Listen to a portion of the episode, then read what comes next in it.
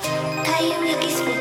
スタイリスト高橋由美とクリエイター永田優也が楽しくて楽になる日々の生活にちょっとしたヒントになるお話をお送りします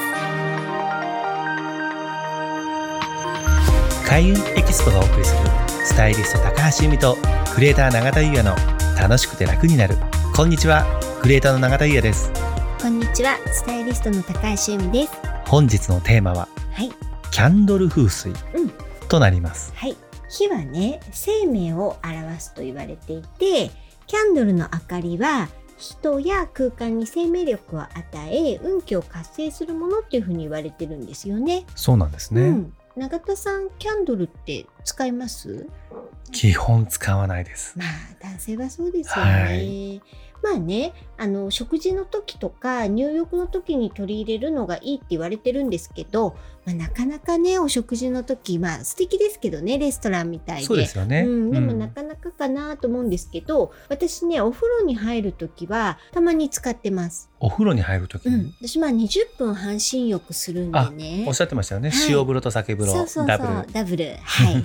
でその時に、まあ、アロマキャンドルみたいなちょっと香りがついたキャンドルをちょっと今日リラックスしたいななんていう時は、まあ、その20分温まる時に電気を消してそのキャンドルを焚いて入ったりっていうのをたまにやりますね、確かにちょっと雰囲気出てね、うんいいですよねそうなんですよ、うんリラックスにすごくよくって、うんそうでねなんかこうキャンドルって体に溜まった悪い気を流して新しい運気を呼び込むっていう作用と、はいあとは肌や髪をきれいにしてくれるっていう効果もあるってことなんですよね。そうなんですね、うんうんそうなんですなんでバスタイムにはいいかなと。確かに肌や髪ね、そうそうなんなんでですすねね。うんでね、まあ、キャンドル使えない場合はライトでも OK っていうことで風水ではライトは太陽の代わりっていうふうに考えてるんですよね。ライトは太陽の代わり、うん、うん、そうなんですよあだからまあね、まあ、そういうシチュエーションで薄暗いのはいいかもしれないんですけど基本的に照明は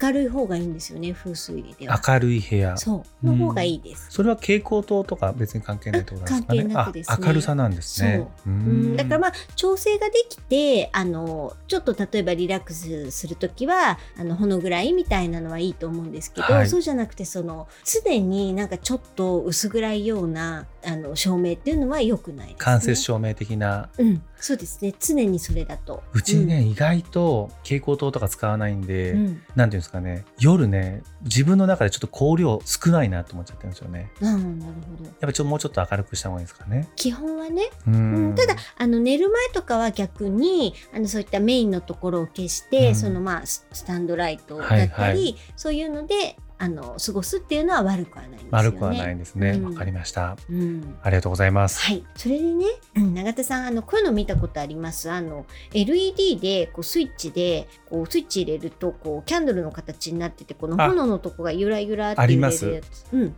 なんかいろいろ雑貨屋さんとかにそうそうそうもありますしどっかで見たないろいろありますよねそうありますよね。はいで私もねあの一つ持ってるんですけどあそうなんですねそう、うんなんかねルミナラっていうところがあの結構昔から出てるのかなルミナラとそうなんですよ。ううんんで、えっと、それって色によってあの香香りもついていて香りもついてるんですねそうではい色によって香りが違うんですけど、でそれねキャンドルのこう炎がこう揺れるのって、うんそれを見てると人って瞑想状態に入りやすいって言われてるみたいなんですよね。ねそうでこのルミナラのは、まあ、本物の火ではないですけど、まあ、本物みたく揺れるじゃないですか。でこれねすごく私大好きなんですけどなんかね今ねニトリでもお売ってるみたいなんですよ。へえであのルミナラって大体5,000円ぐらいが定価であなんまかねそこそこのお値段あしそまうなすね、んですよ。うんまああとはお店によってうんだと思うんですけど、ニトリね900いくらで売ってまおした。手頃そうお値段以上。ニトリはい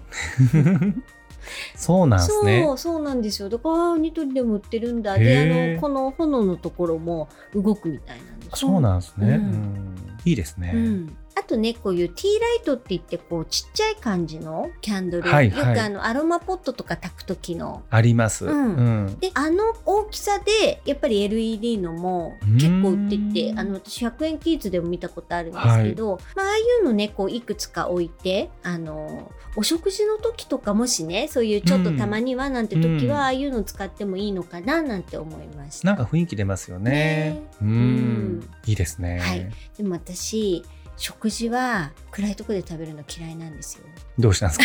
あのちょっと風水とは真逆なとこ言っちゃうんですけど、はい。私ね暗いレストランがあんまり好きじゃないんですよ、へうー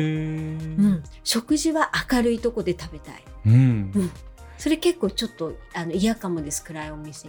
ありますよね。ちょっと雰囲気のね、逆になんかいいっていうんですかね。うん、雰囲気、まあね雰囲気のあるうんお店ありますようね。ん薄暗い。うんでもそれもまあお料理がねあうんの綺麗に見えるとか、そういうの工夫してるところもきっとあると思うんですけど、はい。ただただ暗いお店はちょっと苦手、あ、そうなんですね。はいあ、でも確かにそうだな。私もそうかもしれないですね。あそうです言われるとうんうんうん気にしたことないですけど、うん今イメージしたら、うん、明るい店の方がね、うんいいですね。そうなんですよ。はいまあこれちょっと余談なんですけど。 はい。ありがとうございます。はい。それでは本日は以上となります。はい。開運エキスポ、スタイリスト高橋由美と、クリエイター永田裕也がお送りしました。